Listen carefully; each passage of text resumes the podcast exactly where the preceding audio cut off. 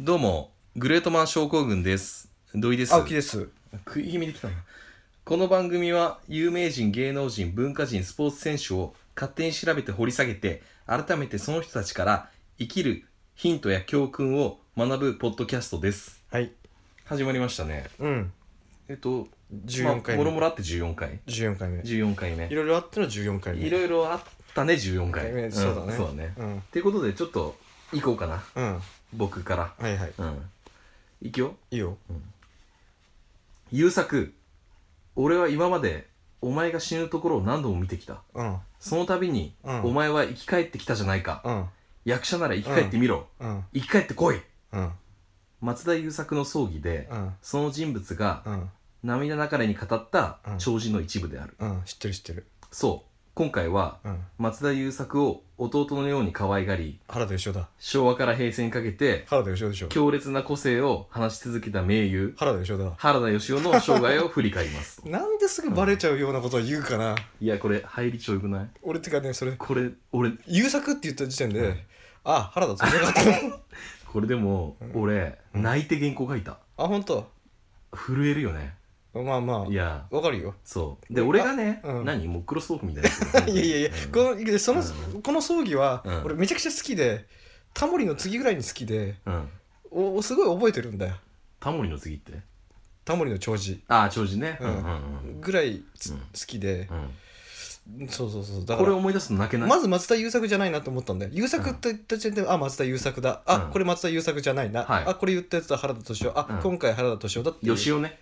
俺なんつってる敏夫っつってるよあ黒沢黒敏沢夫敏夫になっちゃってるよ え今回黒沢敏夫でしょいやだから黒沢敏夫変な帽原子かぶってな原い原田 原田芳雄だわ変な帽子かぶってないもん時にねは娼婦のようにじゃないわ変な帽子かぶってないもんね変な帽子かぶってない方うん変なグラサンはかけてるけどあれでしょちょっと色のついたね、そうそうそうそうそううん晩年ね、うん晩年ね晩年ねうん俺この間そういえば原田敏夫吉尾だねもう一回消すよもう腹立つ からはい何原田芳う夫んが出てた映画見たよ、何俺久々に「狂気の桜」見てうんああ懐かしいなと思ってうんうんネットフィリックスにうん「狂気の桜」があってさ、うんまあまあ全然面白くなかったんだけど、うん原田敏夫出てたんだと思って吉尾ね俺なんつってる病気じゃない病気だよ原田吉尾原田芳夫なのあいつよキムコじゃないよ原田芳夫でし 原ょ田吉尾だね原吉でしょうんうんそうそうそうじゃあもういいや俺、うん多分またい君の言い間違いで尺を取ってらんないんだよやまた俺敏夫って言っちゃいそうだから、うんうんあ本当は腹棒でいい、原坊でで原田で行こうじゃあじゃあ重厚感なくないるかやら原田で原坊行だくととあの嫁になっちゃうから さ桑田の嫁になっちゃう原田で行くと泰造が出てきちゃうからうん いいよ T 像が出てくるから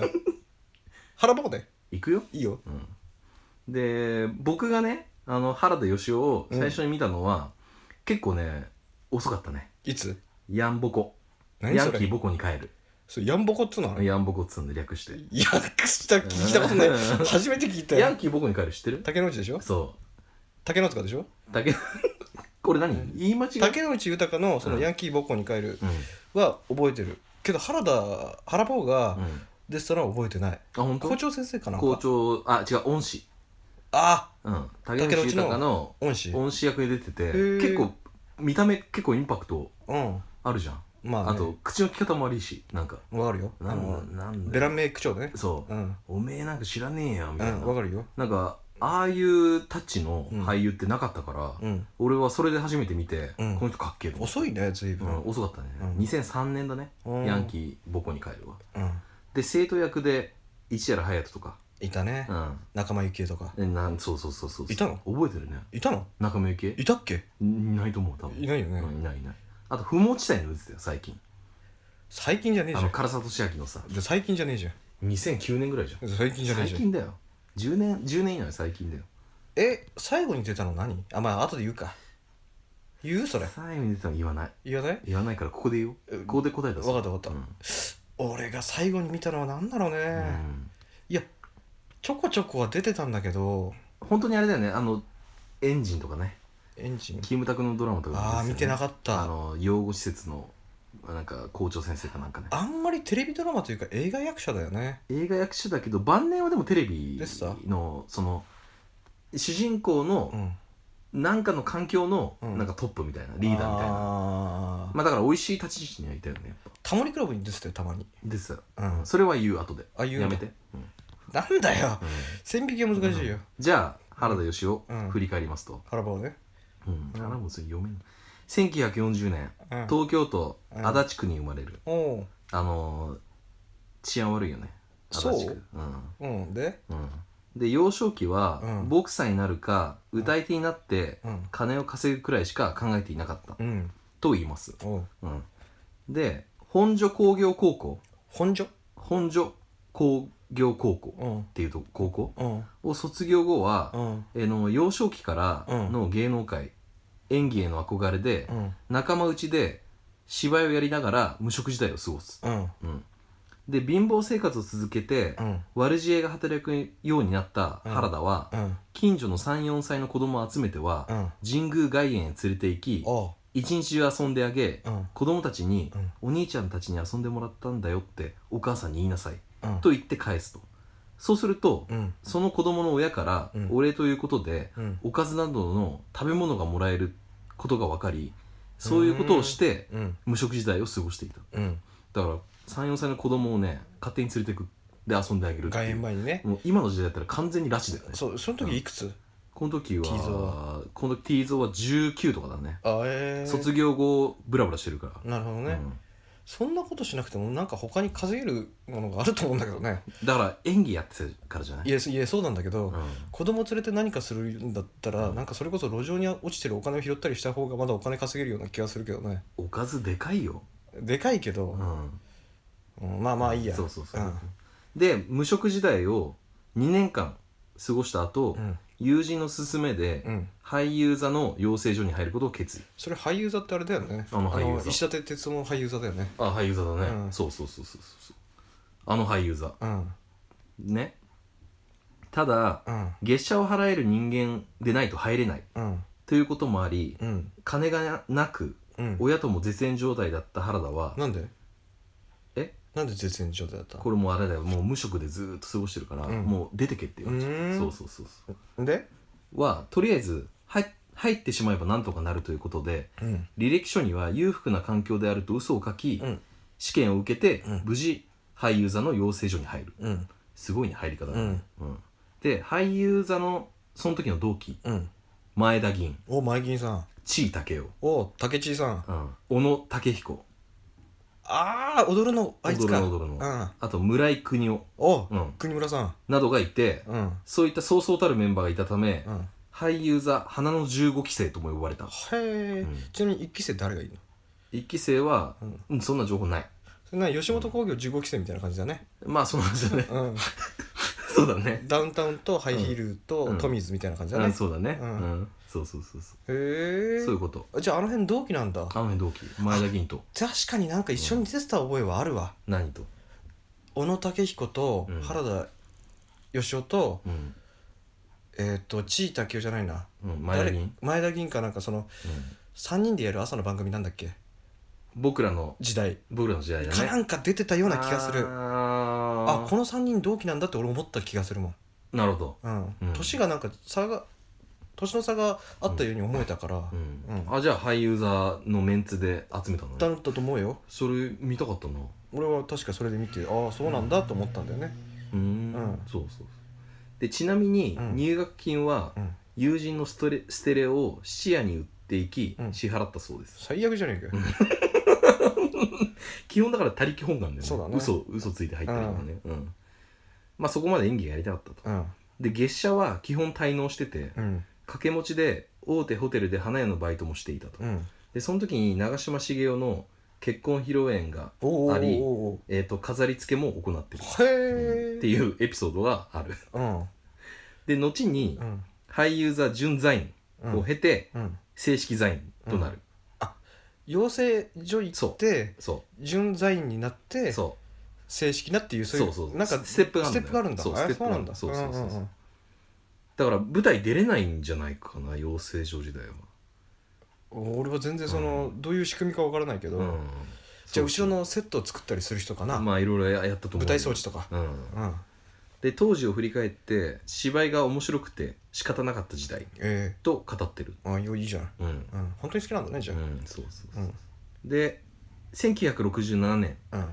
えっ、と「天下の青年」っていうなんかフジテレビのなんかねドラマうんでデビューし翌1968年にはうん松竹映画うん「復讐の歌が聞こえるうん」で銀幕デビューを果たす、おおうん、ううん結構こうワイルドな感じだね、うんでデビュー当時こそうん素朴な青年風なキャラクターだったがうんその後うん浅黒いワイドルなあワほら今ワイルド ワイドルその後浅黒いワイワイヒルドなんつった俺ワイドルっつったワイドル あーワイドルなーと思ってワイルドとアイドルかそうなそうんか一緒に飾ったまあそんなの感じだよ、うん原田ぐらいになるとうん浅田浅黒いうんワイルドなアウトロー風キャラへのうん大々的なイメージチェンジを図りその印象をあその風貌を印象付けただかあっていうあはいはいら最初青年キャラで入ってその後ワイルド系のうんあだから今で言うとまあ山田的な山田孝之的なあまあ確かにそうウだォーねターボーイズからの、うん何ん何って何あクローズうまあクローズ、うんまあそうそんな感じだいわゆるその、まあ大体みんなその、うんイケメンとされる人とかってもうそうだけどさん一、回その青春映画ドラマに出るよね妻夫木とか妻夫木もそうだし、うんでだんだん俳優としてこう脂が乗ってきて、うん重厚な映画とかドラマに出てくよねああそうだね、てか30ぐらいでさうんトレンディードラマなんか出れないでしょ30過ぎてから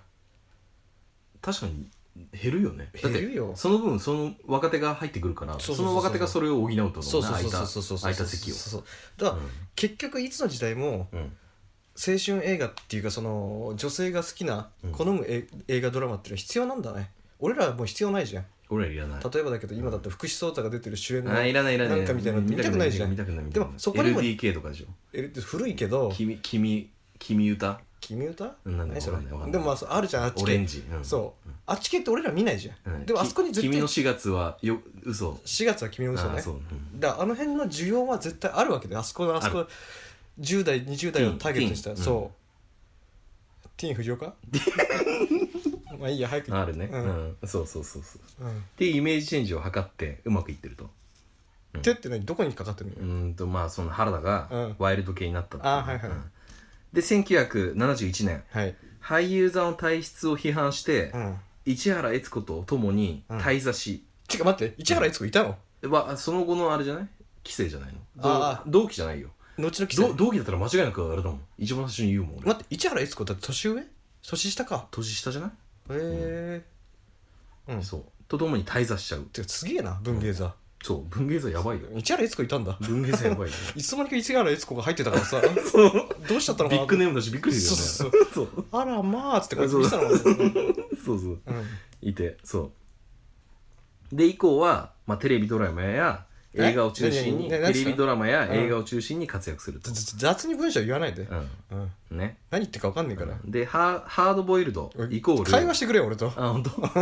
いやすげえ下見てっけどうん原稿読んでんだ一生懸命ハードボイルドイコール原田芳雄というイメージが定着してるがうん演技に関してはこう語ってます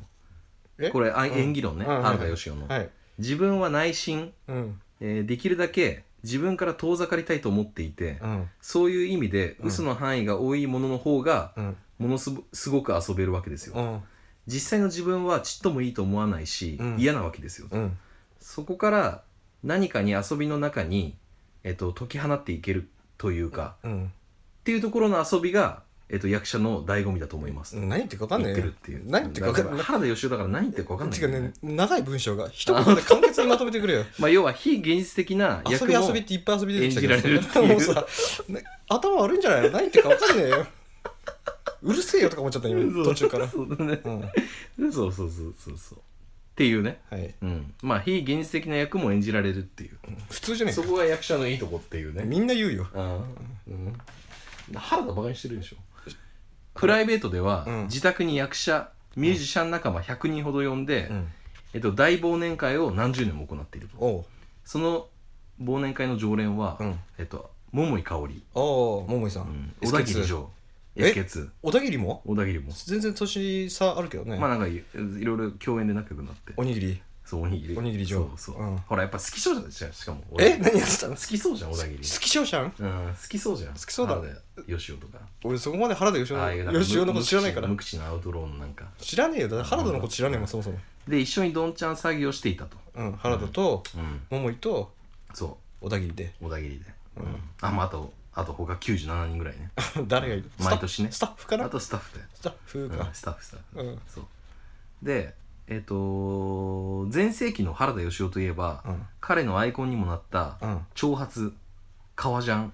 ジーパンにサングラスおうというファッションうんそして体制に反逆するようなうん役柄を主に演じその時代の映画界を牽引したうん長髪うん革ジャンうんジーパンにサングラスうん誰かに似てない青木さん長髪、うん革ジャンサングラスうんジーパンジー、パン誰に似てる長髪革ジャンうんジーパンサングラスいやまたわかんないよたたくさんいるじゃんそんなのそう誰よあのそうっ松て田俺まだ優名前作言っにてそねえっよくりじゃないちょっと待って俺そうって言ったけど俺何も答えてない けどいやどうせ出てこないなと思ってかて松井優作長髪のイメージもねえけどないやあるじゃんないよ探偵物語とかめちゃめちゃ長髪じゃんか長髪じゃなくてもももじゃもじゃじゃんまあもじゃもじゃが長髪なんだよは言ってる意味わかんないよ、まあだからちょっとパーマかけてるけどちょ長いじゃんい髪や長髪っていうのはねどちらかというと流してこう長い髪、んいわゆるその川村ルナシー時代の川村隆一みたいな、うんあれが長髪でしょうんもじゃもじゃで長髪とは言わないでしょもじゃもじゃでしょ髪長いじゃんもじゃもいじやゃ長いっていやいや、上に長いってことでしょ、あまあし俺長髪って言ったら下に長いっていあうそんなこと言ったら、石立哲夫も長髪じゃねえかそしたらあれ長髪とは言わないだろ確かにねでしょうんごめん急に松田優作長髪ってあのね松田優作スペース長髪って検索してみうん、ポカー ンだよ長髪のイメージないしねごめん松田優作といえばもじゃもじゃだよ確かにね土井君の全盛期ももじゃもじゃだよ、まあ確かにねそれ言う早く行けよ、あの松田優作もファッションを真似しちゃうほど憧れたのがこの原田芳雄であそうなんだそへうえそうなのそうなのあそうう、んへえいやなんだよ早くなんも行ねけえんよか い原田芳雄を兄貴と呼ぶほど慕った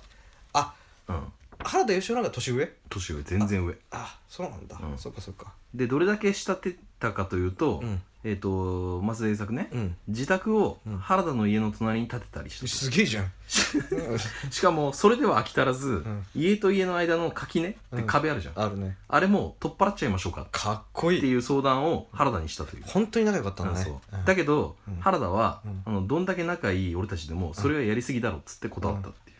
いやまあだからこんぐらいよ仲いっいぽど原田じゃない松田優作はうん原田のこと好きだったん好だね、きだったの、あそうめちゃくちゃ好きだったあなんかあんまり人を見そうじゃん松田優作とか俺イメージだけどあーまあナイーブだし、ね、そうなんかすごいシャイな感じもするし近い感じするうんそれがよっぽど気に入るってことはよっぽど原田芳雄と気が合うっていうか馬があったんだろうね、そうだね、うんこんだけ、まあ、家に建てちゃう建てちゃうからねなかなか仲良くても横に家を建てるってないよ、で垣根も取っ払っちゃいたいらしいよ、うんお邪魔だから常に一緒にいたいって感じなんだ よそうそううんうんとまあねうんあの1974年の映画「うん龍馬暗殺あ知ってる知」ってるこれ有名だよ、うんで共演してからずっと仲良かった2人だが、うんその関係についに終わりが来てしまいます、うんねうん1989年11月6日、うん松田優作がうん膀胱がんのためにうん40歳で死んでしまいますと、うんで松田優作の闘病生活はうん壮絶そのもので、うん膀胱がんで血尿が止まらない状態にもかかわらず、うんあの妻のうんみゆきね、あいつね、うんあの女ねうんちょっと嫌いな感じのあれだったね、うんうんにさえ病名を隠し、いやそうなんだ、うんうん映画「ブラック・レインあるね」の撮影のためにうん4ヶ月間渡米し、うん最後まで役者としてうん撮影に参加していた、うんうんそして死ぬ2日前、うん松田優作が、うん死ぬ直前まで誰に対しても強気な態度をと取っていたうん松田優作は、うん見舞いに来た原田の前で、うん天敵を引きちぎって、うん号泣したと言います、ああうんもうその時だけ素が出ちゃったんだそうう、んだから原田の前では自分をさらけ出したと、辛いんですとそううんそういうことうんで松田優作の死を乗り越えて、うん原田はその後もうん映画やテレビドラマうにん出演、うん活躍し続け、うん2003年にうん映画界に多大な貢献をしたということで、うん紫綬褒章うんをす受ごい賞ねしましたすと、ごいすごいこれすごいよねすごいよ役者でこれもらうっすごいいてやすごいだって他はだってあのなんかオリンピックで金取ったりとか、うんそういう人たちがもらう中吉田沙保里とかねうん、吉田沙保里とか。取ったよね取ったよ。ちょっと自信なかったけど今大丈夫、大丈夫。吉田沙保里とか言いながらも大丈夫、大丈夫。取ってる、取取っってる。たよね金メダルほとんど取ってるかあそう、ら。うん。修やっ行ぱ国に貢献したって修いう。行はん修行は茂雄はと、と、あれ国民栄誉賞の方じゃあないーもっとすごい方じゃないそうかそうか、そうかそうか、うん。うんもっとすごい方だと思うもっとすごい方かうん。この支持王支さんは持報酬はちょっと頑張ったらポンってくれる。え そうでもないでしょそうだねでもないよそうだね俺結構す ごい、うん、そうだね。うんうん。そう。うん。一郎とかあああいうのはき一郎は断ってるじゃん取らないか国民栄誉賞さえ一郎かそう断だってねるからだってあれだもんね、現役時代までは取らないって言ってたからねそうそうそうそう、うんまあでもこの人もすごいね一役者でそうだよもともと無職でああまあある意味ホームレスだよねだからうん相当その俳優としてそのまあその盛り上げたっていうことなんじゃないのそうだねうん俳優界を盛り上げたという意味でのそうそうだね国からねちゃんとあの内閣総理大臣のあれだからねちゃんと俳優がさそういう国で認められるってもすごいねなかなかないねないね、そう例えばミュミュージシャンとかさうん、桑田も取ってたよねあそう支持報酬あ取ってたねうんかもしれないうんうんそうそうそうそうそうそうっていうんあいいよ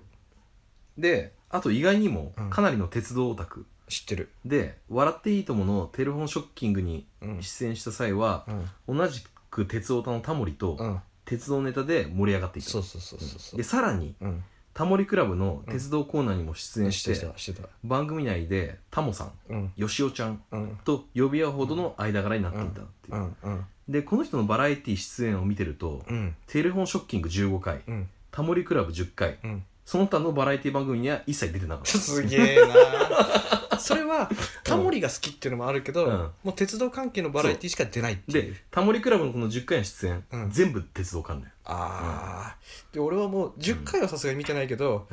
うんうん、よく出て たよ鉄道関連の原田いやあこの人出るんだって思ったんだよねうん俺はその時そいつあのうん原田がうん鉄道好きって知らなかったから、うんうん、で多分鉄道とタモリが好きだったんだと思うよ、多分そうだね、うんだいぶ仲良くなってね、うん、でもこれしか出なかったってのもウケるね逆 にね他のバラエティ一切出てない出んな だいよ一切出なかったうわ失点見たけどビビった、あすごいね一切出なかっただうん、うんだそこがタモリのすごいところなんだと思うよまあタモリ幅あるなと思って俺、あいつ実はあんま面白いこと言わないじゃん、うんそこまでね、うんなのにみんな出るじゃんタモリの番組って、うん出たがるじゃん、うん、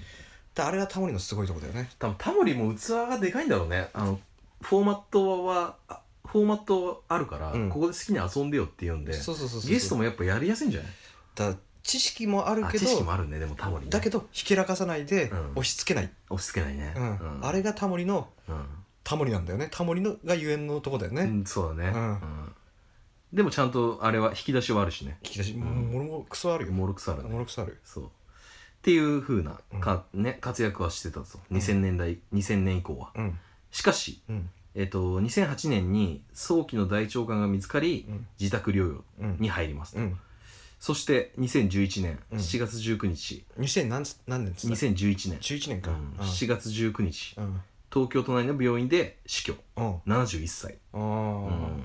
どう ?71。うん若いっちゃ若いしまあ